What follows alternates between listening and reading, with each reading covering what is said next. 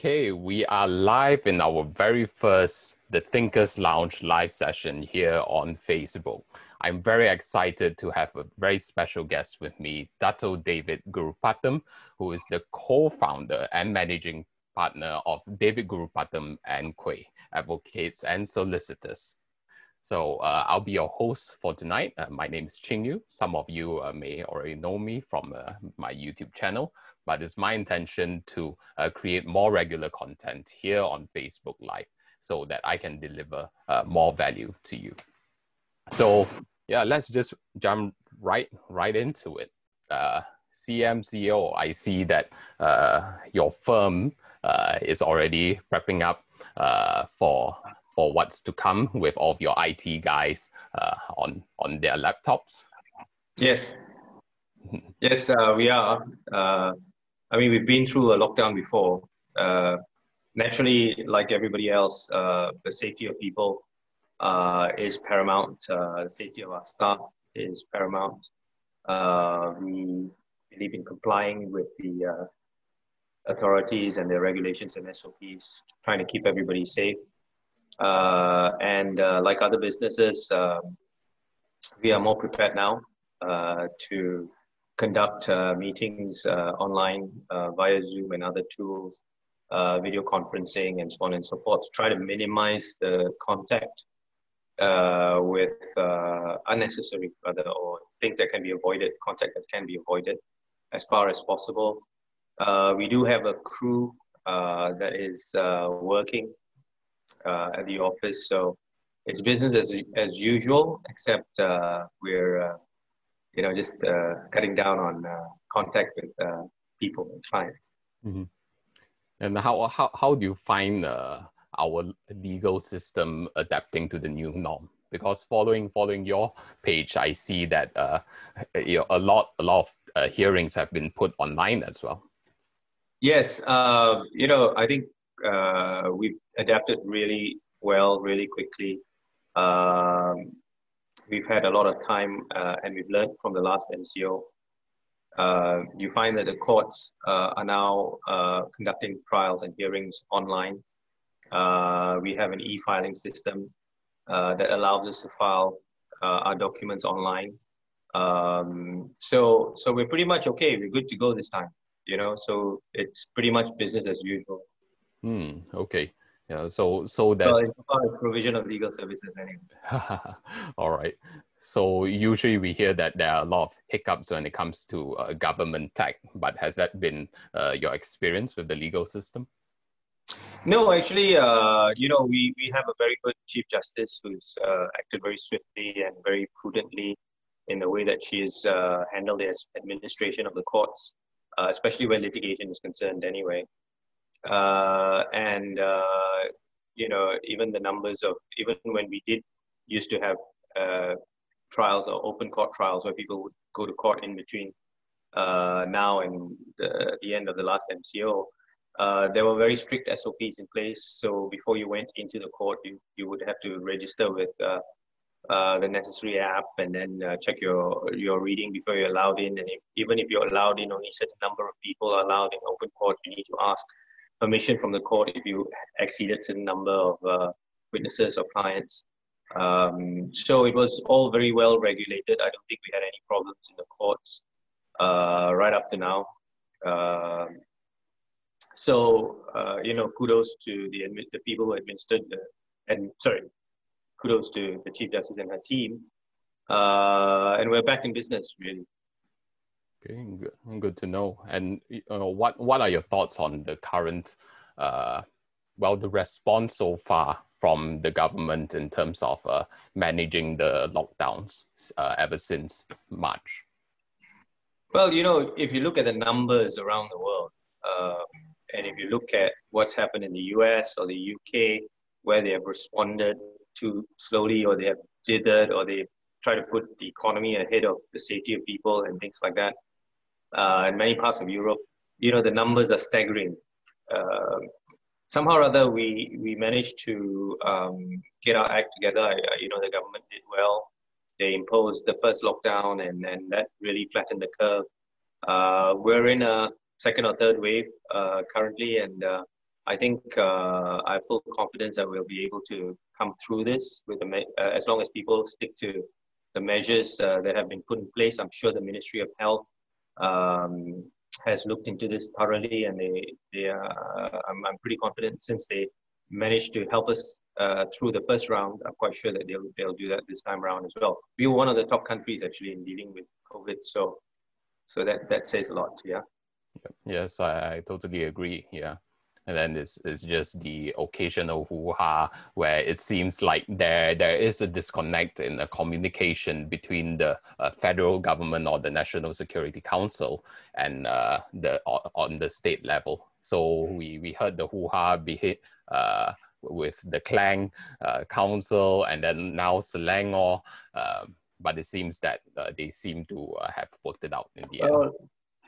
you know, I think to be fair, uh, this happened early on as well. Now it's very annoying for businesses and people not really knowing or not being very clear as to to uh, what they can do or what they can't do, uh, and especially people who are running businesses. You know, um, but yeah, I think we have to put in perspective uh, that uh, you know we're we're not in a it's a novel situation. It's first time it's happened, and I think we have to give the benefit of doubt to those in power, and they, they're trying and then they, they have come out uh, and clarified as quickly as they can. So, you know, under the circumstances, um, we should focus on trying to keep people safe, and uh, you know, maybe uh, not focus so much on all those other issues. Yeah. Yep. Yep. Certainly. Yeah. Because I see there are also a lot of uh, political commentators who are saying, "Oh, we want a consistent uh, uh, response, you know, to uh, as as the crisis unfolds right? But at the very same time it's because as you mentioned we are dealing with a novel situation. How can you be consistent with your response when you're getting new information uh, about uh, covid? Exactly. I mean you you know one day you see klang has x number of cases one day you see Petaling has suddenly a surge. Uh, you know so i think it's very difficult to uh, actually deal with that because it's a it's a daily thing and it's happening uh, almost instantaneously. And uh, you know, I prefer to focus on on the efforts uh, and focus on the people out there that are trying their best. Um, applaud them, the frontliners and uh, hospital staff. Um, you know, the hospitals are stretched at the moment, and so I'd, I'd rather keep the conversation about these people who are the heroes rather than, you know, uh, who caused what. Yep. Just to put things in perspective. Yeah, and, uh, yeah, certainly. And you know, what what do you feel is the difference between uh, our country as compared to most of the Western countries where they feel, oh, you know, it's all about uh, liberty and freedom uh, rather than uh, taking care of uh, one's uh, community, for example. I think I think the, the Asian mentality is to obey, to follow authority, uh, certainly in Malaysia, a lot of people they do understand that they have to obey the laws, they have to follow authority, and uh, and maybe it's the way that we are. Uh, however, overseas where you have a, a fundamental uh, sort of um, uh, movement on rights and things like that, uh, you know, sometimes it can be a bit misguided, um, and also you know, you find that in Malaysia, you don't find so much of conflicting media, um, not as much fake news uh, about the virus and and things like that, as opposed to the West. You know, in the West, there, you know, people come up with all sorts of fake news about the virus. Uh, people are not informed. Uh, you know, and also uh, in the way that we are, you know, we're a much smaller country and we're able to mobilize very quickly our, our our uh, system of, of government, if you want to call it that, or enforcement. Uh, so, for example, you know, they announce lockdown immediately. You'll have the police there. You'll have the roadblocks. You know, you will, you will, you will have that enforcement.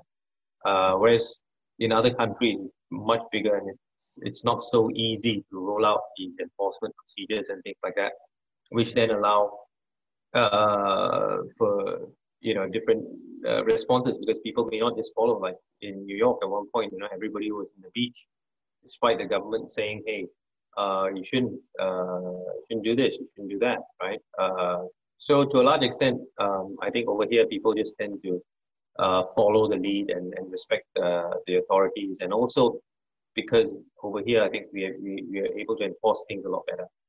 Yeah. Yep. Yep. Yeah. It's, I totally agree with you, and you know I, I feel that one one of the reasons why the West is so uh, polarized is also uh, I guess to a certain certain extent of uh, how free they are to express themselves. And it's, it's always been a question in my mind. Um, do you ever draw a line uh, around freedom of speech, or do you allow it to go freely and then allow people to uh, eventually, amidst all of the chaos, rationalize out of it? Well, I mean, to be fair, there's, I mean, there's freedom of speech here as well to a large extent, you know, as long as it's not seditious or something. But yeah, and people are free to criticize the government if they, they don't think it's right, and people have, you know, uh, bar have been criticizing, other people have been criticizing the government. Uh, so I, I don't so much think it's a question of freedom of speech. I think it's just that over here we tend to um, understand things in a way that um, we need to comply with rules and things like that. Um, and by and large, people do uh, comply with the law. Yep.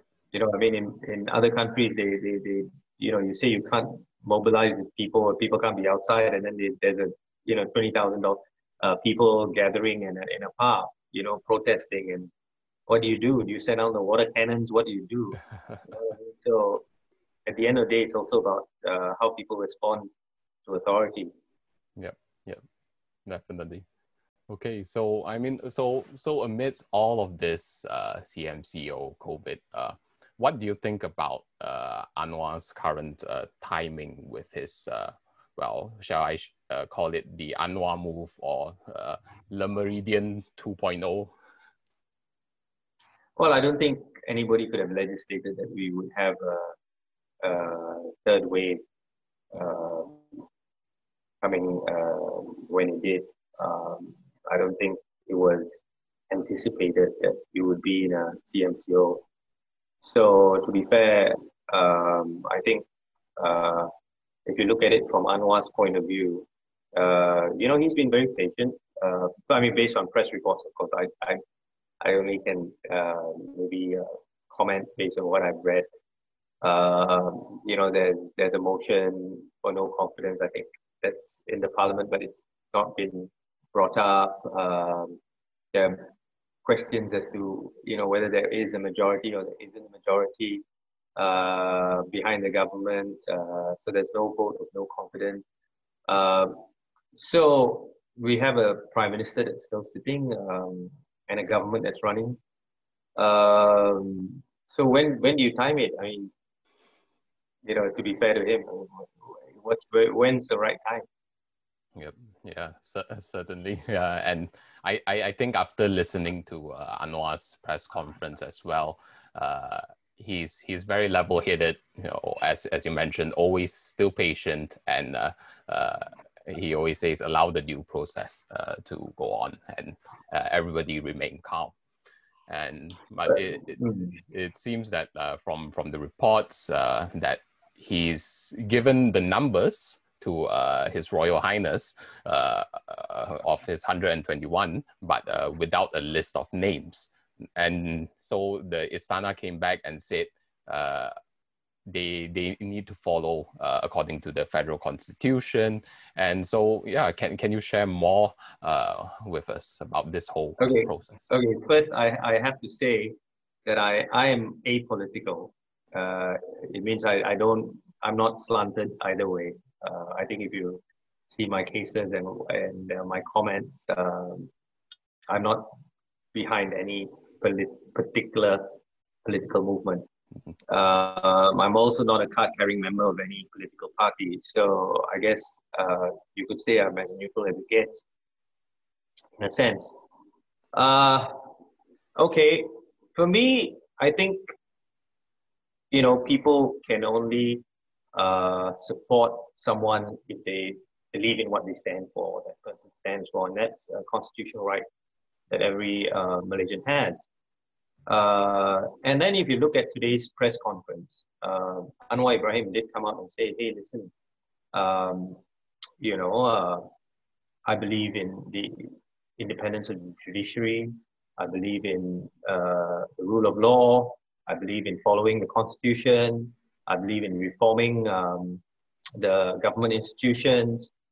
Uh, now, these are all things that, that resonate with the general public. You know, uh, if you look at what happened in the last election that we have, you would you would think that this is something that most Malaysians want.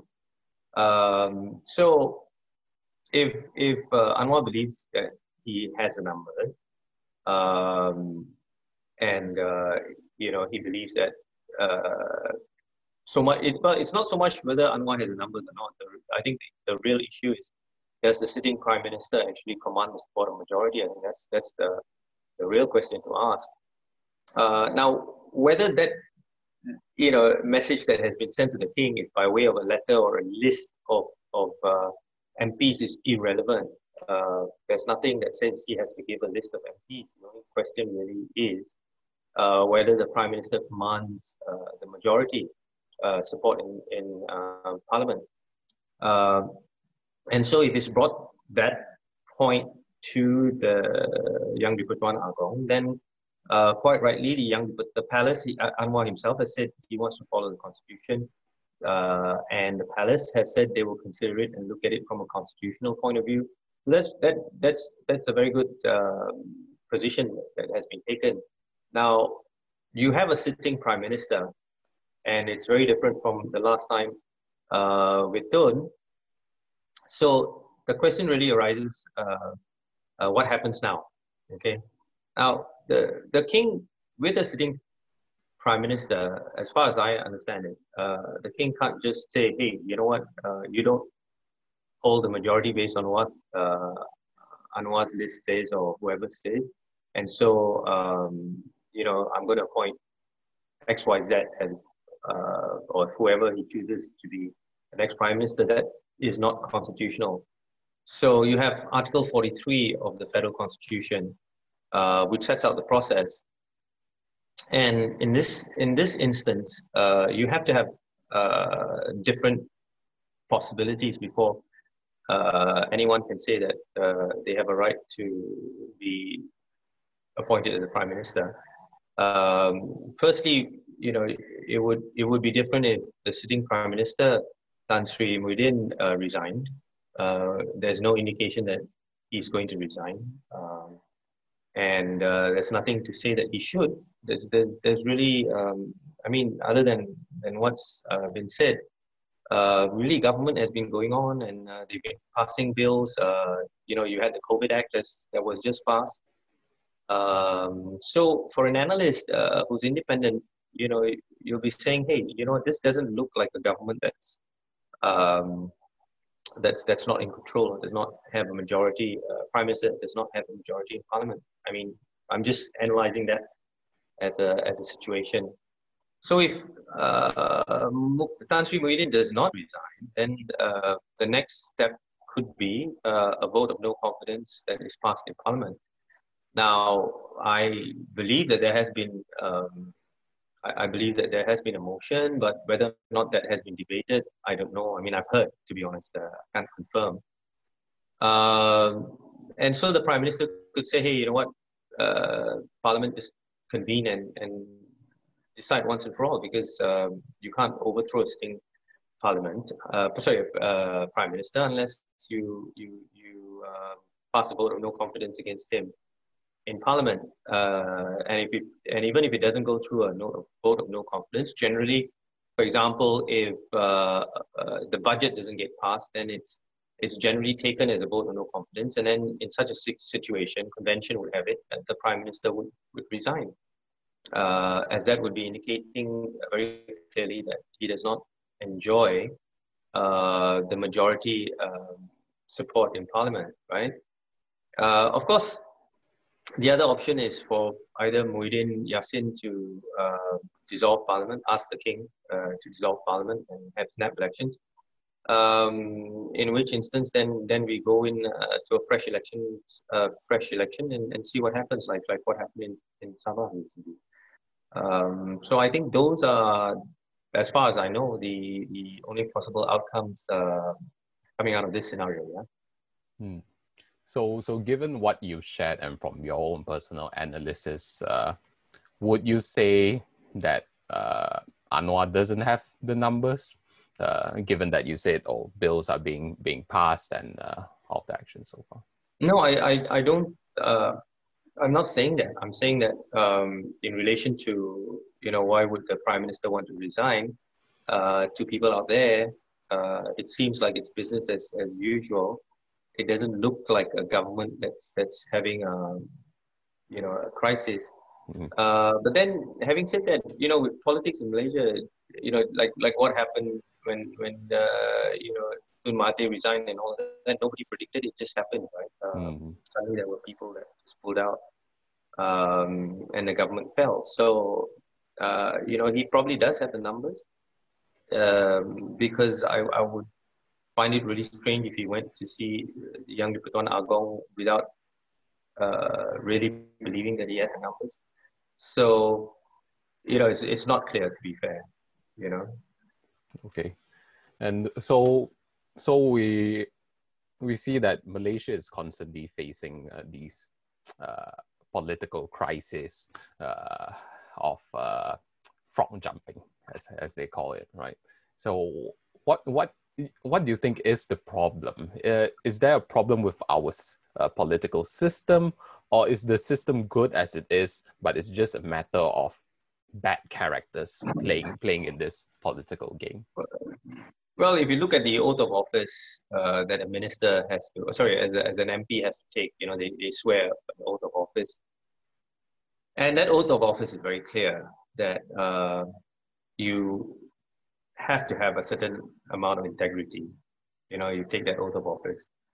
And uh, when you take that oath of office, you're there by virtue of what you've represented to the people, you know, what you've said to the people to get them to vote for you. And people who vote for you, they usually vote for you because you you're under a certain banner, right? You can say they voted for me because of me, but at the end of the day, then you should have gone as an independent. But usually, a lot of these MPs go under a certain banner, um, and these so the representation to people is I may not like you, but I'll vote for you because I want the party that, that, that you're under to, to, to run the government. Um, having said that, and, and because of that and the, the oath of office, I believe that uh, to then, uh, after having been elected, to switch uh, camps to another party, I think is is um, perhaps morally wrong. Um, in that, in the in the instance that you you know sort of uh, given that oath and, and you've made those representations to people that relied on it and put their trust on it.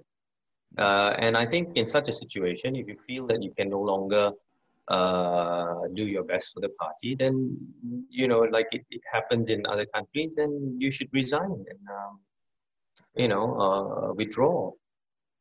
So, uh, I mean, I'm, I'm just sort of, that, that would be, be generally what, what someone uh, would do. Unfortunately, in Malaysia, people have a different perspective of things. Uh, to be fair, there's there's no law uh, that stops people from from doing that, from from hopping from one party to another.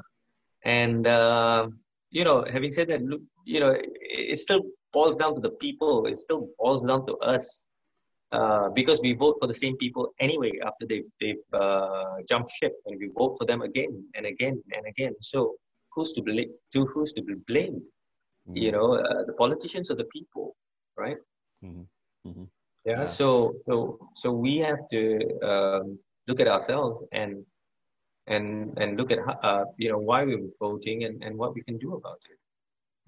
Yeah. So I, I see that this plays into what you just posted uh, just just about three hours ago. Uh, and I quote, uh, upholding the rule of law, reforming the institutions of government, and preserving the rights of all citizens, what every one of us should be striving for. Now, I guess. Yeah, well, you know, because you see, I'm a creature of statute. Uh, uh, as a lawyer, Uh, I'm bound by the Legal Profession Act, and uh, so as a lawyer, you you would who understands the law, you know, you would say that we have to protect the Constitution. We understand the Constitution. We understand the importance of the rule of law in civil society in, in, in progress. We understand that uh, we are there to protect rights, uh, human rights, uh, citizens' rights. So all of that is very consistent with with um, what we're trained to do and, and, and what we're taught in law school. Yeah. Yep. And so how how is it that uh, everyday citizens can hold our politicians uh, accountable, given that, uh, like as you mentioned, with all these party hopping, it's not legislated, right? So how how can uh, the people on the ground hold the, the politicians accountable before the next uh, election comes? Well, you see, that's that's the thing. Uh, once you elect them into power, then what is there, you know, unless the person dies, mm. or, yeah, or, or resigns or withdraws, then, you know, there's really not much you can do except wait for the next election and, and vote somebody else in or stand up and, and, and take responsibility. You know, there are a lot of people who who sit down in coffee shops and they, they talk, but they, you know, why don't you stand as an independent? You know, why don't you put your message out and across, you know, take some responsibility. Uh, so you can't actually sort of blame the general public because at the end of the day, you don't want to do the dirty work. You don't want to stand up. You don't want to put yourself forward um, as an MP or something. Don't, don't get me wrong. I'm, I, I'm, I'm not criticizing people. I'm just giving a different point of view, uh, a different perspective to, to, to, to what people generally think. You're absolutely right. Uh, and I agree with you. Uh, don't get me wrong. I agree that uh, you know people are left uh, very um, frustrated. You know, especially after the last election. Uh, clearly, uh, you had a government that was voted in, and then it, you know they, they kind of had to be put out not by the people, but by by by uh, political uh, sort of coup d'état, mm-hmm. right? So is that the will of the people? No. Uh, I think if you look at it, uh, it's not really in terms of the ballot box the will of the people. So what would what would what would you do? You would have to wait until the next elections and uh, vote somebody else in. Yeah. Mm-hmm. Yeah. but, but let me just add to that. Um, let me just add to that. I think you you have to put everything in perspective. Okay. Uh, if you look at what was happening at the time uh, at which the switch took place after two years of the government being in power, uh, you have to understand that, that sometimes uh, these people move for different reasons as well. A lot of people were disenchanted with the government that, that, they, that they voted in. You know, um, I mean, it's popular news. I mean, it's out every day. I mean, um, the you know the, the opposition that came into power at the time um, people generally people in, uh, and the public they you know they were they were asking why haven't they fulfilled their manifesto they said they were going to change certain laws never happened they could have easily done that never happened uh, they said they were going to abolish the toll never happened you know so a lot of promises that they made uh, they also didn't fulfill. So uh, you know so and then you know if people go to the mp and say hey you know what? You said this and that and the other. And uh, you know so so it's it's, it's not just uh, I, I don't think you can look at it just in one sort of dynamic yeah i think it's it's multi-spectrum uh, argument yeah. yep. Yeah certainly. And i mean uh, and that that again comes to uh, accountability where it seems that because of how the political system is uh, designed it seems that uh, whichever party or whichever leader that comes out and gives the promises uh, uh, or the, the most most goodies to, to people or plays to the tune to what people want to hear will eventually win uh, this political game, right? But the the truth is sometimes uh, uh, populist policies or what people want to hear is not good for the nation uh, as well. So, where do you strike uh, that balance, uh, if at all, or or you know, would would you just suggest to politicians, hey, don't play that game, be of integrity, stick to uh, your principles, and be frank, even if it's not what people wants to hear, which may cost you the election. No, I think I think it, it goes deeper than that. I think politicians uh, should start by by wanting to serve the people uh, and not serve themselves or their ego or the quest for power to stay in power. Now, if you remember, I, I remember in the early years uh, when I was young, you know, you found uh, at that time the BN government was was was pretty much entrenched, and you had uh, a very uh, multicultural position uh, taken in government, a very multicultural position taken on government policies. Uh, you find that the people who came forward to um, lead were, were people like teachers and, and civil uh, not civil servants, but you know ordinary folk. You know, uh, even Tun Mahathir was was, was a doctor. You, know, I mean, not professional politicians uh, per se. And you found that um, uh, in, in uh, initially, I think you, you didn't have so much of uh, what people claim to be corruption, and you don't see the numbers. You don't, you know, not like any of the MACC cases that, that, that are before the courts. You know, or these type of allegations. Let me let me clarify that. Uh, you know, so you generally found that that that that um, you know politicians were there to to to help the country and build a nation, and, and they did that. Uh, but then in the in the 1980s, uh, you found that, uh, and and there was no money. By the way, just just just to let you know, in the old days, uh, you couldn't take money from the government because you had everything was private uh, was nationalized, right? So you have LLN, you had telecoms, you had so um, Malaysia, they were they were all nationalized industries. And so all the money from these nationalized industries, they went to the, uh, it went to the, the treasury, the government treasury, and, and that was it. It was all accounted for. So there was very little opportunity to for for for uh, sort of these assets um, and any of the benefits to trickle down anywhere. However, in the 1980s, when when we started to corporatize these um, uh, national assets that I spoke about, uh, turn them into GLCs, and then we privatized them, and we, we, we, we then put them into the market. Um, what has happened is it's, it's allowed for that process to, to, to, to move some of that benefit out of the treasury without really having that kind of accountability, you know. Um, so I think the first thing is, um, uh, sorry, I digress. The first thing is I think we need people that who, who step up, who want to serve, and not to be power crazy or whatever, not for power, not for money, not not career politicians. You know, um, I think the second thing that we need uh, are people that are sort of educated. You know, like like Singapore. You know, you find the class of politicians there are, are much different. Um, and uh, thirdly, I think that uh, you, I think what we need to do is we need to to to come away from this position that uh, okay, so you are MIC and you are MCA and you are whatever, and you have got two seats, so you get one minister's post, you get one minister's post, post, and you get. I mean, it, it's more on how many seats you get, and then you get to be head of a GLC, or you get to be minister of defense, for example.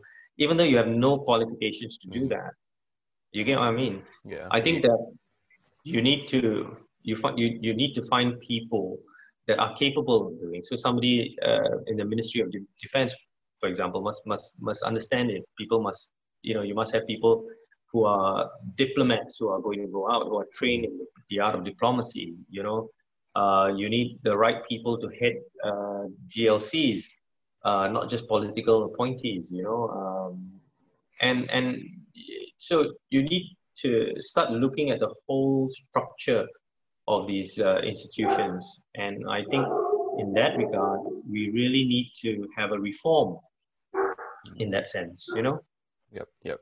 And I, I, I think one, one of the key issues is that uh, with the political narrative is still very much about race. So, so yes. therefore, all that's where all these quotas and uh, allocations still still exist, rather than being able to communicate on the level of uh, meritocracy. You know, how how how is it that uh, these positions are filled uh, on the basis of merit, and do do you find that uh, Malaysia can eventually get get there, and uh, if so, what what would it take to to be able to build a society based on merit? See, the, the idea of merit uh, and the idea of success uh, are two different things, you know. And so uh, it's how you define success that, that, that really matters. Okay. So here you say, oh, we need this quota, we need to have that quota, and, and we're doing great and all that. Said, ask you a question. If the Olympics uh, and they had quotas, right? And somebody won, would that person actually have the, the, the, the right to say they're the best or have the fulfillment of being the best or be compared as the best? No, because that wasn't the best person out there. You know, it was it was structured in a way, quotas and things like that. And and it's the same thing. You know, if you take uh, meritocracy away, then are you really the best student? Are you really the most capable? Are you really uh, the, the one that deserves to be out there? You know, um, now meritocracy is very important, especially when it comes to the GLCs that, that contribute quite a lot to the government. And you found that in the past, um, it's no secret we've had scandals, right? Uh, you've had Mara, you have had BBMB in the old days, uh, several times over. Of course, you can't forget MD, 1MDB and, and so on and so forth. And this constantly happens to GLCs, government controlled companies. Um, and then you have to ask yourself, uh, why is that the case? I mean, can you imagine if you had a CEO, independent CEO of a company like Apple, for example, and the, the CEO just didn't do his job or didn't provide the kind of profits that uh, or didn't make the kind of profits that the, the, the company uh, sorry uh, has has decided to to to have then you find that um, the CEO will will will, will uh, resign okay? Sorry I, I just realized I'm running out of battery. I'm gonna have to go soon. Yep yep yep yeah. So yeah just just to be quick on it then uh, so would you say also that uh, essentially the leaders that we see uh, who are in power right now is a reflection of uh, our society. Uh, yes, certainly. Yep. Mm-hmm. Certainly, I think uh, not just a reflection of society's a reflection of our education system, reflection of how we, in a way, you know, we've not progressed in our way of thinking beyond race and religion. Mm-hmm. Um, you know, we compare with our neighbors. Uh, you find that uh, 25, 30 years ago, we were ahead of most Southeast Asian nations in terms of the amount of um, capital that we could bring in and attract into this country. Currently, I think we are right down there somewhere. You know, it's not just, and everything from football to whatever, you know, list of ranking of universities. And it doesn't seem to be a problem for anyone. Mm-hmm. We're still considered jaguh kampung yep. in our kampung. That's right. Yep.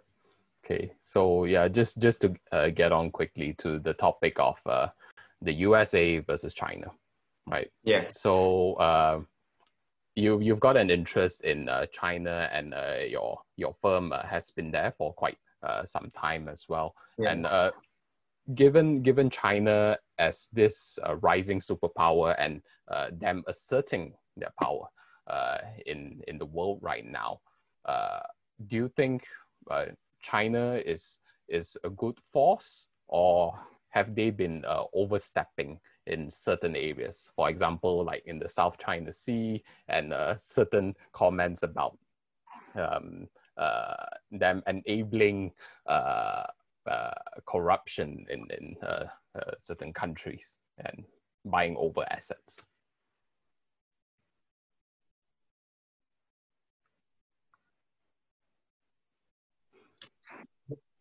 Uh, so Paul, so I can stick my uh, charger in the in the, in the phone. and continue because I think this is a very, very interesting topic that I'd love to talk about a lot longer. So you'll have to take a break for about five, two to three minutes. But let me just, before I go, uh, say something. You know, the press and the international press, uh, they they skewer uh, public opinion and they they you know it's it's it's uh, it's it, it never brings a, a very uh, clear story to the rest of the world you know? Um, and I think uh, in this regard to a large extent I think uh, the West versus China um, is really a situation where uh, you find as historically has shown when one civilization um, uh, comes to its end, another begins, and you always find that during that time, uh, there are certain traits um, that people try to, you know, sort of uh, mask the realities of a failing uh, civilization or failing um, empire. Rather, I, I, think empire is a better word, a failing empire, uh, by pointing the blame somewhere else. I mean, you found that in Rome.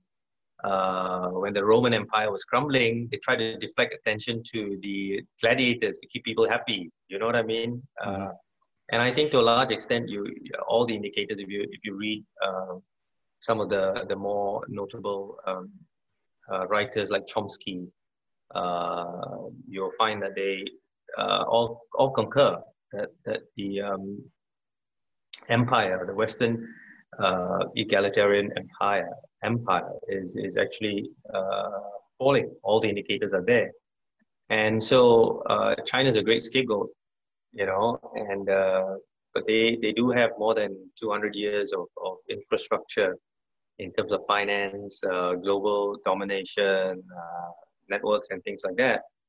Uh, that they they are trying to sort of struggle to survive, and they, it's a, it's a question of survival right now. You know, um, and I think that's the case. And it's not just me saying that. I think if you look at uh, sort of some some reasonably uh, neutral analysts, uh, they say the same thing. Now, that's not a reflection of how good China is or how great China is or that, that, that uh, China is uh, doing what any other superpower wouldn't have done or have not done. Uh, but I think to, to put it in perspective, I think you need to take a very neutral global look on this. Um, and on that note, I'm going to pause here uh, so that I can get my charger. So if you give me two minutes, I'll be back and I'd love to talk about this topic. Sure. Yes. We'll, catch you soon in two to three minutes time. Sure. Yeah. So everybody, what do you think so far with uh, our discussion with Dato David uh, Guru Patham? Uh, as he is going to uh, switch over to his phone right now please share in the comments uh, section below.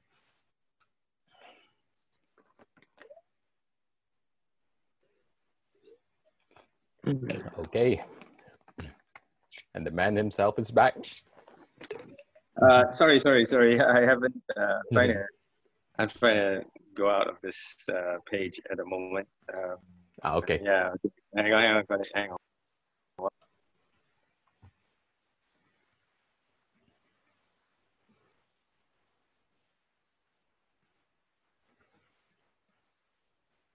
Great seeing you join us. Uh, Teacher Kian, uh, Brian, Zarif, see your comments right here.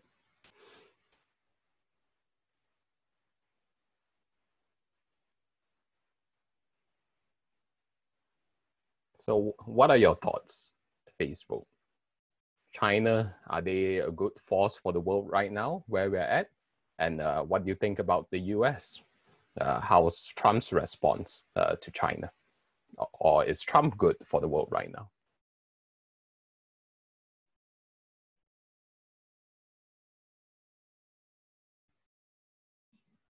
Yes, and DJ Ken here says, I think Dato is very astute. Some of his commentary I would never have thought of myself, honestly. Refreshing. Yes, indeed. And I thought, you know, what a great way to start off the very first session of the Thinkers Lounge Live, uh, and then with Dato uh, David Gurupatham. So I'm very fortunate that uh, he took his time to join us uh, and to share his insights. Because let me share, share with all of you more about what uh, uh, sparked me to start the Thinkers Lounge. Essentially, I felt that the world is constantly being polarized by uh, opposing thoughts and opinions, and I wanted to create a space for rational discourse to bring out the best ideas. And I find that uh, at the end of the day, when you create this space, you are able to allow the different thoughts to flow, and eventually you will come to the core. And what is that core? That core is the truth. And I I believe that there's a lot of people who say, oh, it's very important to stand by your truth. But at the same time, it's important to understand that your truth or my truth does not necessarily equal to the truth. There is an underlying base reality that of the truth that we have to get to. And I feel that if we are true to ourselves, uh, we are all essentially searching for the truth, right? Otherwise, we will gaslight ourselves and uh, we would essentially be uh, steering away from the truth and then we'll come crashing down, as they call regression to the mean. And uh, if you read uh, the works of uh, George Soros, he made billions and billions of dollars just uh, based on this fact that uh, society, the markets, they they stray away from the mean, right? And and as as this cycle perpetuates itself, uh, it just keeps building to greater and greater uh, polarizing extents before it becomes unsustainable, where society or the markets are gaslighting themselves uh, away from reality, and then they have no choice but to come crashing down uh, back to what reality is. Yes, certainly can. That's one, that's one way to put it. Democrats and Republicans have their own truths. That's why they're in this situation now.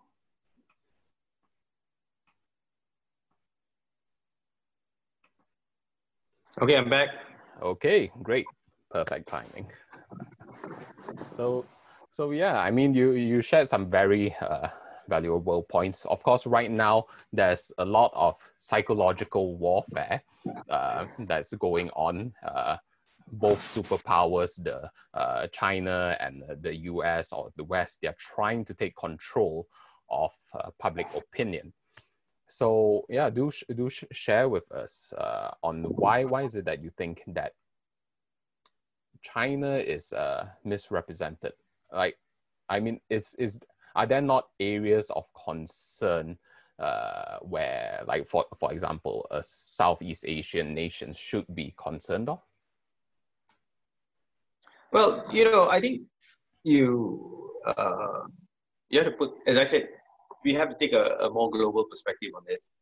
Um, and I think that you, you find that different governments uh, over time they they have different policies and and uh, so if you look at maybe what has accelerated this this so-called uh, downfall in terms of this uh, Western um, civilization or this Western empire really is ne- neoliberalistic um, policies in the 1980s uh, whereby you found that there was this whole movement to um, allow companies and, and millionaires to make more money, or the 1% to make more money, based on something called trickle down e- economics. So they said that you know you allow these big companies to earn a lot of money, and all that money will trickle down into the economy, and everybody would would uh, earn a lot more. And in doing so, they demonized uh, institutions such as the unions. Unions were bad. Now, unions played a very vital role in making sure that, that um, wages commensurated uh, with inflation. You know, so generally you found that in the old days, uh, one breadwinner could actually uh, provide for a whole family. You know, today two people working, you know, is still not enough, and that's mainly because uh, wages have not gone up with inflation. And what has happened is you found all these big companies now um, having, you know, uh, being worth like a trillion dollars and so on and so forth. Um, and if you look at the Oxfam report in 2017, uh, it said that most of the wealth of the world, or at that time, 50% of the wealth of the world, was in the hand of, hands of 1% of the population. And so what has happened is they, they just allowed this capital to uh, move into various countries around the world. And they've used capital as a tool to, to wreak havoc in economies, right? So you find overheating economies.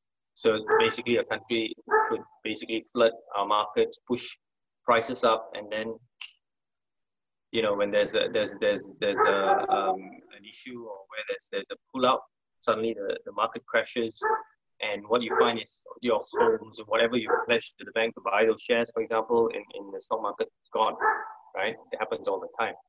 And then what do you do? You go and buy their treasuries. When when the equity market goes down, you buy the treasuries. So it's like, you know, they just circulate this this this this wealth and they keep taking that wealth out of the the world economic uh, uh, system. You know, so by and large, what you found as a result of this um, uh, uh, neoliberalistic policy is a lot of these big companies that they said were supposed to make a lot of money and the money was supposed to trickle down. But what happened was they set up offshore uh, sort of banks and so on and so forth, where all, all this money went offshore. And so you, what you find is around the world right now, you have a situation where income inequality is a very big thing. And income inequality has been driving, uh, it's the, the biggest factor in, in a lot of the Western elections today.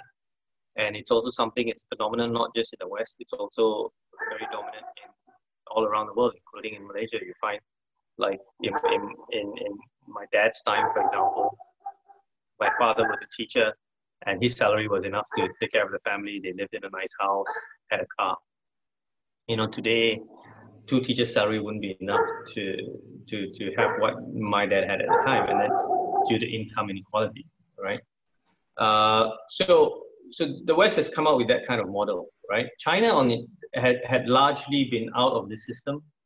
Uh, so while the West had implemented the system, Malaysia, of course, did the same thing, opening up the markets because they tell you open up the markets, then we'll, we'll flush your markets with, with capital and things like that. But to a large extent, China was isolated uh, from this process, right? Uh, but then what happened maybe about 30, 30, 40 years ago, on the other hand, was China realized that with the, uh, perhaps you could already see the indicators of what, were, what was happening uh, in um, at that time uh, the communist countries around the world, right? You found Eastern Europe, uh, you know, the, the, the, the, the Iron Curtain, the wall fell down um, in the 90s, I believe. And that was without a single bullet being fired. That was because of an economic situation where the West had just completely uh, the banking system and so on and so forth uh, just dominated uh, world commerce that those uh, countries in, in Eastern Europe, for example, they just collapsed economically. And then you found the same thing happen with Russia, you know, another communist country. Um, you know, under Boris Yeltsin, they, they just, uh, the USSR collapsed. And it,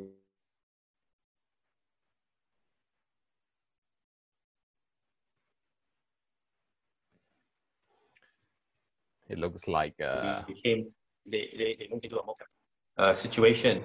And so I think China, uh, and if I was China and I'm looking at all of this, I realized that look, my the system could also be failing, you know. Uh, and so they, they perhaps they, they, they came to a, a, realization that they, they could actually turn this around, still find a solution whereby they could still have their their ideals as a, as, as a, as a communist party, but also uh, as a people's party in their their view, it's it's a people party. I, I'd rather use a people's party. Not, I think communism is a, a bit of a misnomer.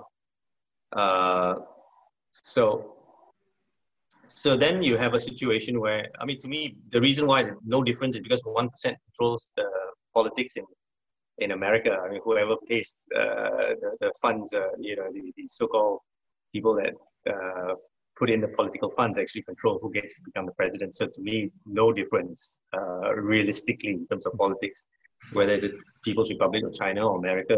To me, it's the same thing. Uh, but really, um, with China, I think uh, they did it in a very structured way. The, the, Chinese did it in a very, very structured way. They, they set up uh, uh, special economic zones just to test it out to see how that was going to pan out And because of their low cost of manpower and the sheer size of the economy, uh, they were able to progress really quickly. And so you have uh, suddenly uh, moving on from 2000 to maybe 2010, uh, you find that uh, there's incredible progress in China. You just have to look across uh, the, the Pearl River in Shanghai and you look at Pudong and you just see how Pudong has grown in, in 10 years, or Guangzhou, or Shenzhen, and you see how how fast these these you know this the scale of it was was uh, amazing. I know because I've been traveling to China for business since 1996, and I completely you know was just taken in awe of this um, of this uh, the size and magnitude of of of, uh, of the, the, development in China. Uh, but you know, because it's it's a country that traditionally uh, has been very uh, controlled um, by central politics, and uh, why I try to try to get an unbiased look at it is simply because uh, I think what people don't realize is the system of governance in China. China is a massive country, and if you look at historically, the you know the emperors themselves have had very had it very difficult to control everybody. You know, they built a great wall. They had, you know, in, you know, they, they burnt all the books, tried to put one language called Mandarin to keep people united. So to govern a country like China, uh, historically, uh, itself has been a challenge. And so if if it wasn't done properly, what you'd have is perhaps like what happened to the USSR, you know, a complete breakup of, of that, that union into several different republics. And then you would have um, a situation where um, you know, because of the long-standing uh, issues between clans and so on and so forth, you could have a very messy situation. I think, just looking at historics and China historically, so it was done in a very structured manner, right? And it was done in a manner whereby China soon became a major power, of course, right? But China then does not have the consumption that the US had, right? Because the US can just print a trillion dollars. Uh, you know what I mean? And then uh, and the people just spend that money on, largely on credit. I mean, they're the largest. They, they have the largest debt in the world um, compared to China. And uh, then you find that because consumption in the U.S. and China producing cheap goods, because the U.S. is a capitalistic model, you find China starts to produce. U.S. buys a lot of things because it's a lot cheaper from China, right? It's it's uh, for for whatever they want to do uh, just like it used to be with Japan before that, South Korea. And then you have a huge trade deficit. Okay, this huge trade deficit then is balanced by the issuance of bonds. In other words, IOUs to China. Listen, you know, I bought like maybe a trillion dollars worth of toys from you, and now here's an IOU. Right? I'll pay you some interest on it. And then you have a situation where now China's holding a lot of uh, U.S. bonds, and uh, now China completely uh, going to be affected by whatever happens in the US, you know, and and that changes the dynamics of the geopolitical situation uh, with the two countries, uh, and the, the, utter dependence of China on, especially the US, in terms of, of trade.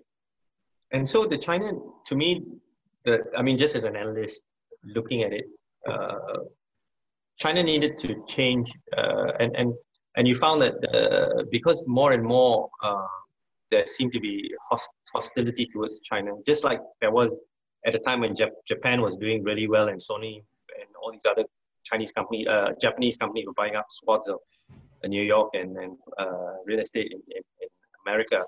What happened was the Americans played a money game, and I guess, uh, and then you found the Japanese yen is stagnated and economy has just stagnated since. You know what I mean? So the, so the, the Chinese basically have a reference point for all of these things and they're saying, hey, you know what, we've got to be really careful here because we're, we're, we're so dependent on the American economy, right? And so the Chinese did something very smart. Uh, what they did was because they're holding so much of US debt, right, at, at, at certain premiums. And um, so I guess what they decided to do was, was export some of the value of that uh, to other countries like Southeast Asia, right after Africa, and um, basically uh, rebuild economies, put in infrastructure, uh, and get a foothold, improve their economies, so that they then become consuming nations for China, increasing the consumption outside of the, the US. That was number one. and and so China would would not rely so much on the consumption of the US. Now this is survival for a country. I mean, you have to think about it from that point of view as well. And they would then look to you know this belt and road that came up in 2013. So China came up with belt one belt one road OBOR uh, policy in 2013, whereby they were going to put pump money into infrastructure and other assistance in, in all these surrounding uh, countries, improve the economic situation of these countries, and, and hope that they would then turn into buyers for, for Chinese goods, which naturally should happen, right? Um, of course, there are certain uh, negative perceptions to what has happened, and part of them, uh, part of it may be right. Some people say the Chinese money debt game and so on and so forth some of it is true, but I, I'll, I'll, share some of my thoughts on it.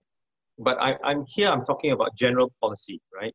Uh, not individual companies doing business. I'm talking about just a thought process as a, as a country, as a nation, you know, how, how you want to set your, your, your path forward in a way that you don't end up like some of the other countries that tried to do that and, and failed hopelessly, right?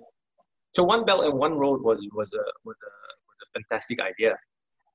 But then I think they realized that, look, they, they had a big problem because uh, the world was still using a de facto currency known as the US dollar, you know, and, and, and, and uh, the US dollar, the, the, the US could pretty much determine whether anything was going to work or fail by the way in which they priced the dollar, right? So you, you know, can you imagine more investment coming in, overheating economies, and then uh, Chinese exports uh, companies now exporting or rather investing overseas right? So a lot of Chinese companies were taking money out of China. Mm-hmm.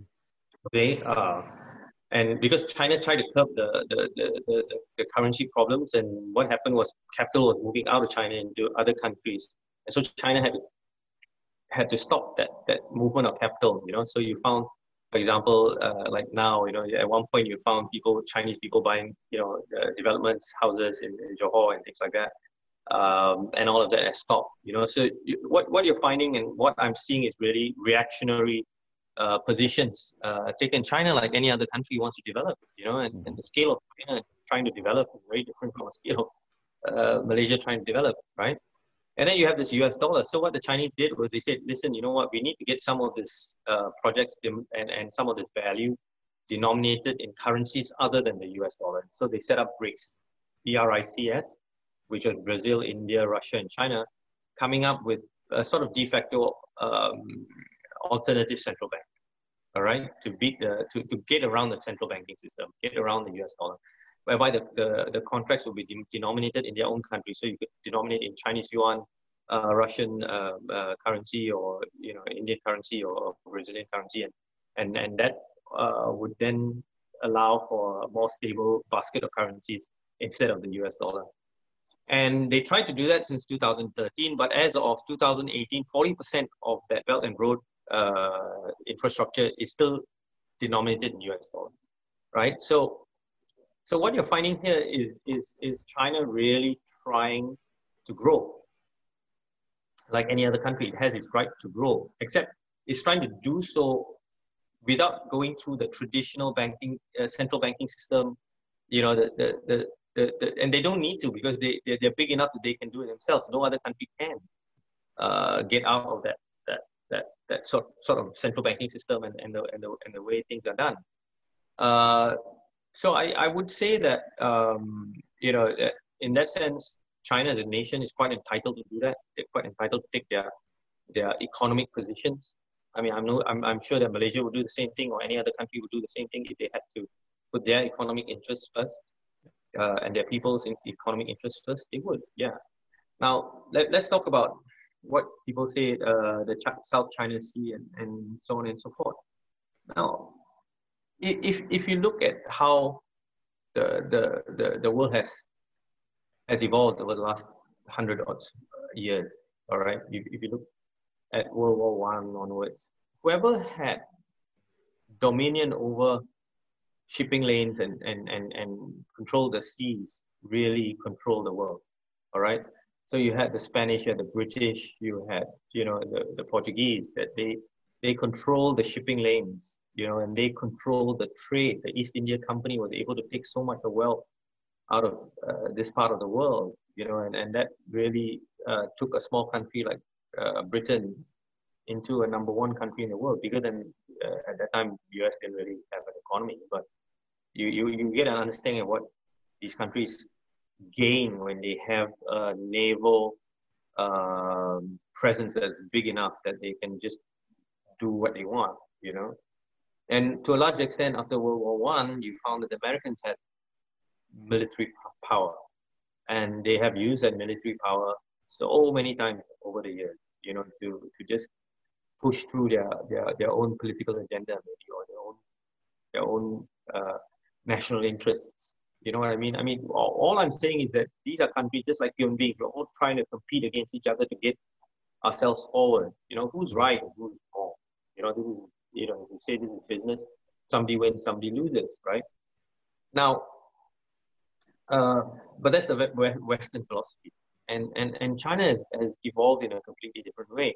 So if the China, if so, if China is trying to assert its rights in in uh, over the South China Sea, then you know there must be some. To me, it, it would look more of a, a security issue rather than anything else. You know, that's number one. Number two is if you look at how countries are destabilized by just having military uh, installations close to uh, where they are, you find that uh, this has caused conflict around the world. So, for example, when, when Khrushchev sent uh, ballistic nuclear warheads and parked it in Cuba, America and, and John F. Kennedy reacted, how can you do that? How can you put, uh, you know, nuclear warheads right at my doorstep? You know, they put an embargo, right? They didn't talk about free shipping lanes. They put an embargo there, correct? Uh, in during the Cuban crisis, right? So it, it's no different. China is, is not reacting any differently from anybody else right? Of course, if you were Cuba or you were any other country like Jamaica down there, you'd be like Malaysia now fretting like, why, why the hell guys, you know, putting their, their feet here, right? I don't like it. Get out of my face. You know, you, you understand what I'm saying? Mm-hmm. That's the little fish that, that that's uh, you know just chatting about, but they can't do anything when a great white shark comes in, right? so it's, it's the same thing. You know, if you if, if you look at it historically and you look at it in a very neutral way, China's not doing anything that the Americans aren't doing. Okay. Mm-hmm. Then you talk about the debt traps, right? They say, oh, Chinese money, uh, being, you know, causing a huge amount of debt in, in, in these countries not being able to pay back. Hey, listen, after, well, you know, the, the, the reason you had World War II was because the banks forced Germany to repay back loans exorbitant amounts to rebuild the country. All right. So the West was doing this long before China was doing it. You know, if you look at how the West has taken out a lot of wealth from developing countries, you know, taking back loans that they've given to build infrastructure uh, through commodities and things like that. You look at Africa, uh, you know, for years they've been virtually raped, you know, economically uh, through through this type of uh, situations.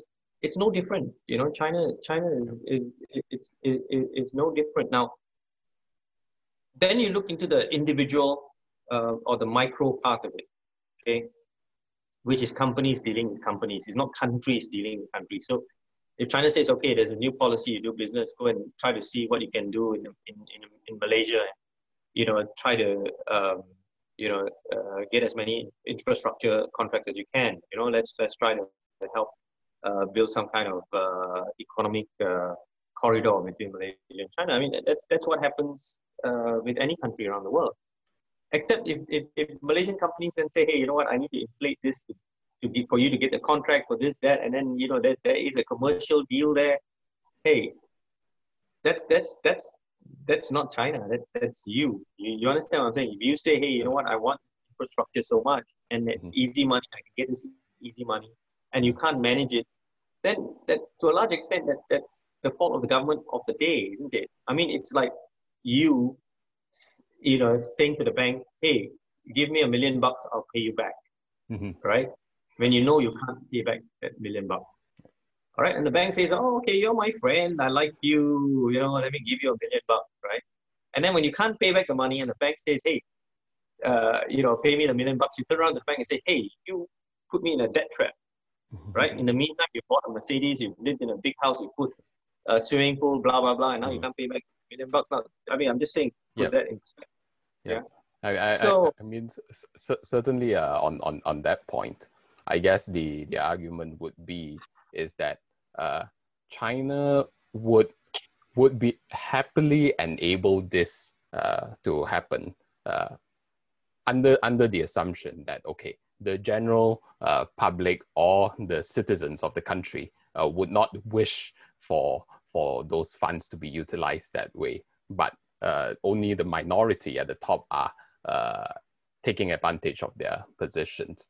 So what what about that argument where China is enabling that to happen? Well, I, you know, at the end of the day, uh, it's a question of whether you enable or not. Now, if you look at, you just do the math, right? If a country like the U.S. is in debt by I don't know what 30 plus trillion U.S. dollars, you divide that by the population of the U.S., right? You know how much every American citizen is in debt to yeah. for no reason, mm-hmm. right? So is there any logic in that? I don't know, right? But at the end of the day, I don't think any country can say, well, my my politicians, the ones that I've elected to be in power, uh, benefit from this, not us. And you know, I think that that would be that would be wrong. You put the people in power, you're accountable for it. If you are now in trouble, that's your fault. Mm-hmm. You know, I think that that that that's the reality of it. Is it, it's very easy to blame uh, the other side when you are suffering, when your country now cannot provide uh, services because somebody took some money and there's a big Chinese contract and they have to pay back a loan. It's very convenient to say, oh, this is a Chinese debt trap, this debt, uh, trap, and it's very great for Western media to blow it up and say, oh, you know, this is a Chinese Shylock, come for his pound of flesh. Mm-hmm. But in reality, you know, if you look at it from a very neutral and, and, and, and logical point of view, then those people who were elected, if they cared about their people, they shouldn't have, they shouldn't have gone into those um, kind of transactions in the first place. Would you go to the bank and borrow one million if you couldn't pay it back? No. Yep. Right. Right. And and and then you you say, oh, but the people in well, the people voted those people in in mm. most most uh, countries, right? So I'm just saying, you know, uh, I'm not supporting China. I'm just saying that um, you know maybe you need to look at it from another point of view. Yeah. That's all. Yeah. Because from yeah. from from what I'm hearing, it's I, I totally agree uh, where you know if you're talking about just looking at it from a strategic point of view what china is doing is totally rational right ask you a question CY. yeah if, if, if, if you had 10 ringgit would you give 5 ringgit to your neighbor knowing that he can't pay you back no i wouldn't no right yep. if you just wanted to help him out through a tough time mm-hmm. right and then when you ask for the money back your neighbor turn around and say, "You put me in a debt trap." I mean, yep. Yeah. Yeah. I, I don't. Yeah. Yeah. Yeah. Because I guess the the what, what people would be against is that you know we we understand the rationale behind how uh, China is playing the game, right? But the question is, uh, do we agree with the uh, ethics or morality behind certain maneuvers, certain strategies uh, of that sort uh, to well, take advantage of certain certain uh, rules in this. Uh, uh oh, really? You know, then, so did, did, did, did the West play by the rules when they went when they shoved globalization down the rest of the world? well, certainly no, right. not. Yeah, certainly not. Yeah. Right? So yeah. I, am just I'm not defending China. Yeah, I don't yeah, need to defend China. I mean, China, like any other country, has its weakness, has its flaws.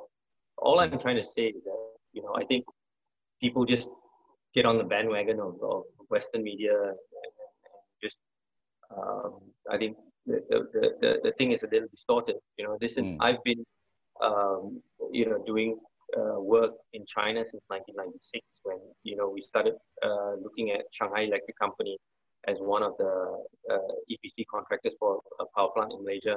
And then in the year 2000, we were doing, uh, we were setting up uh, uh, wholly owned foreign entities in the new economic zone. You know, we moved on and we started advising on contracts here. And now we also have a presence in China. And, uh, you know, listen, I, I have not uh, felt at any point in time that the com- communist governments were, were, were being unfair I didn't think that they were they had any agenda. I, I believe that they were trying to trade. I personally had no issues. I have a firm uh, in Jinan, China. Uh, so you can see that I'm biased, but why would I have a firm in Jinan, China if I didn't believe that that was the future? Uh, so I'm just trying to give a different perspective to what's out there. Yep, yep. So certainly, I mean the the the position that you take is is very much like what uh, Ray Dalio uh, stands stands by as well. Right? Yeah, and you know I, I totally get uh, the the perspective and angle where you're coming from. So then, what what are your comments in terms of like uh, certain a- areas of question when it comes to human rights, or when it comes okay. to like what happened to either Xinjiang or uh, in Hong Kong, for example? Okay. Right. Um, let me ask you a question. Um, firstly, before I ask you that question, I'd, I'd, like to say that I strongly believe in human rights. I don't believe that uh, any person has can be violated as a person uh, as to their fundamental rights, right? The right to free speech, um, the right to li- life and livelihood, the, re- the right to a fair trial, you know, uh, these are all fundamental liberties and they are universal fundamental liberties, and I stand absolutely for them. Okay. Unfortunately, uh, while everybody talks about it, nobody does it. Not not the U.S. who talk so much about it, but then hey, uh, just to check, Guantanamo Bay still there or not? Yep. it's still there. Yep. Right. So you get my point. Yeah. Yep. Uh, Malaysia you know that everybody has a different version and a different reason yep. for implementing certain things. You know whether it's right or whether it is wrong um, that's very subject- subjective.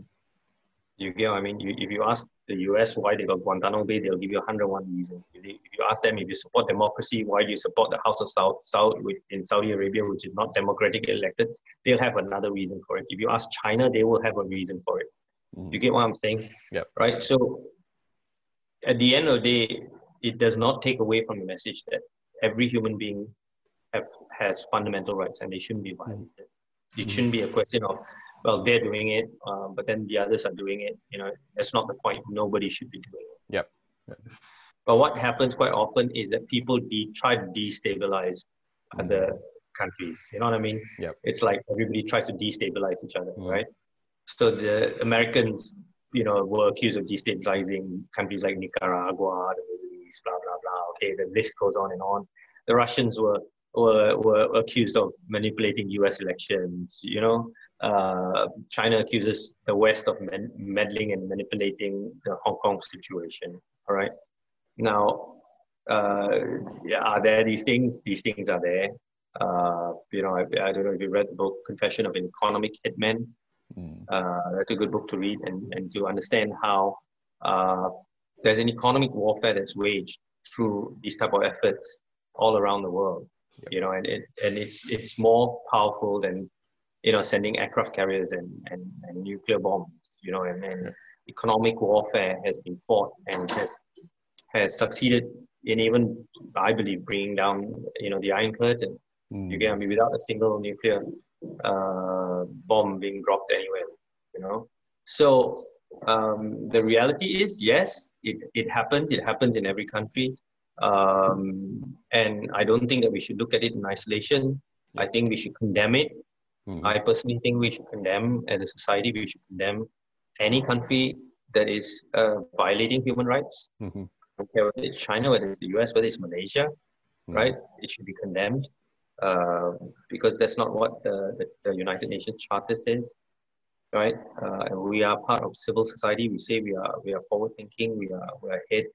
Um, and before we preach to others, we should certainly, you know, attend to that first. Yep, yep certainly, yeah. And I, I, I like.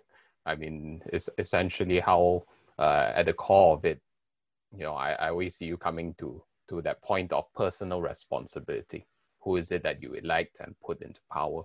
And at the same time that from our discussion i see that you know the, the, the issue is you've got all these powers playing for uh, their own interests, which they are definitely entitled to, which uh, results in them making certain decisions uh, which uh, may infringe upon human rights or may, may uh, take advantage of uh, other people's or other countries' situations. Do you see a way out of this constant back and forth of win lose, win lose? is there a way way out where no, we you know you know I, I i spoke at a conference in dubai uh, uh, several years ago and i spoke about a clash of philosophy okay a clash of thinking between the west and the east in particular the west and china okay the chinese philosophy has always been win-win china always goes into a win-win situation Okay, that's number one. I can't remember China invading any country or or going to war with a certain any country other than reasserting its right over traditional uh, territory that they used to have. But going to war, I, I can't recall anytime China actually went to war with a country. Uh, but certainly their, their, their policies, they always look at as win-win. You know, that's, that's a phrase. The West, on the other hand, they cannot understand win-win. For the West, I win means you must lose. If you win, that means I lose. If China win, America lose. America was mean if not China. America must win if not America will lose. For example, you get what I mean? Mm-hmm, mm-hmm. And and this is a Western philosophy that I think China is struggling to to to, to get to grips with. You know, for example, things like 5G. You see Huawei you see China trying to come out, trying to do things, you know, and then the West going like, oh, we can't let China win. China win, we lose. We got to mm-hmm. stop. You get what I mean? Mm-hmm, mm-hmm. Um, and this this this is not good for the world. You know, this is not good for the world. As history will as history will show, historically, that's the way it's been in the West. You know, they you know you've had superpowers that, that crumbled, you know, economic power that crumbled, you know, and because they, they, they fought, they fought wars, they fought economic wars, you know, and, and under the philosophy that someone must win and somebody must lose, they fought religious wars, mm-hmm. you know, uh, and it's incompatible with, with the way that China, China's philosophy of doing business is. Harmony.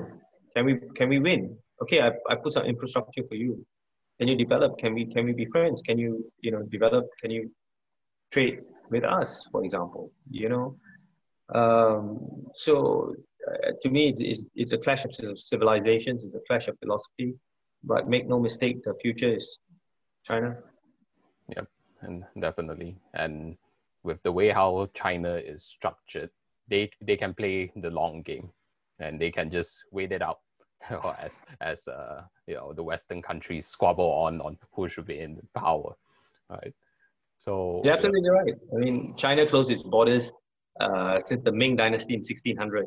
Mm-hmm. For 400 years, that dragon slept mm-hmm. soundly, and then he woke up. It, it, woke up in the 1980s and the 1990s. Uh, since the 1600 Ming Dynasty, they closed down, and then it woke up. Mm-hmm. Now you have to deal with something that's there. Mm-hmm. You know, the world has to deal with something that's there. Whether whether that's good for the rest of the world, I don't know.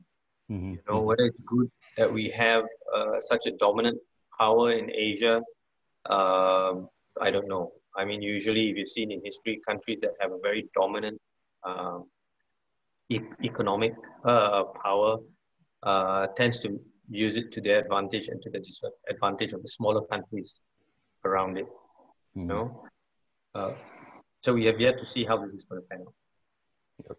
Yeah, and yeah, so I think I think a key problem also in in the world where we live in, where there's tons and tons of information and conflicting information with different perspectives uh, and different mo- uh, narratives surrounding it.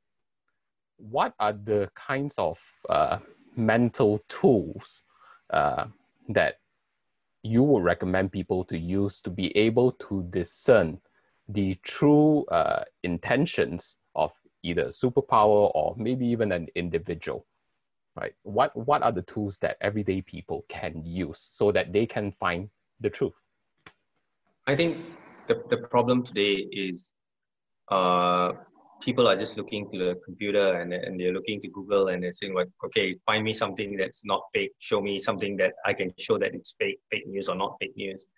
I think people need to just start reading, you know, read history, you know, read books, learn, go through documentaries, you know, read philosophers, look at analysts that, that uh, speak out, you know, uh, you know, how many people read, have read Chomsky, for example, or other authors, you know, um, I think you need to have a sound mind and to do that, you're not going to be able to discern fake news and, and press a button and Google is suddenly going to tell you that was fake news. I think you, I, I wouldn't trust that. Mm. I think people should read more, you know? Yeah, so, certainly to to read more, empower oneself with uh, the knowledge of history, recognize its patterns, yeah. and then from there you will have the tools of uh, discernment.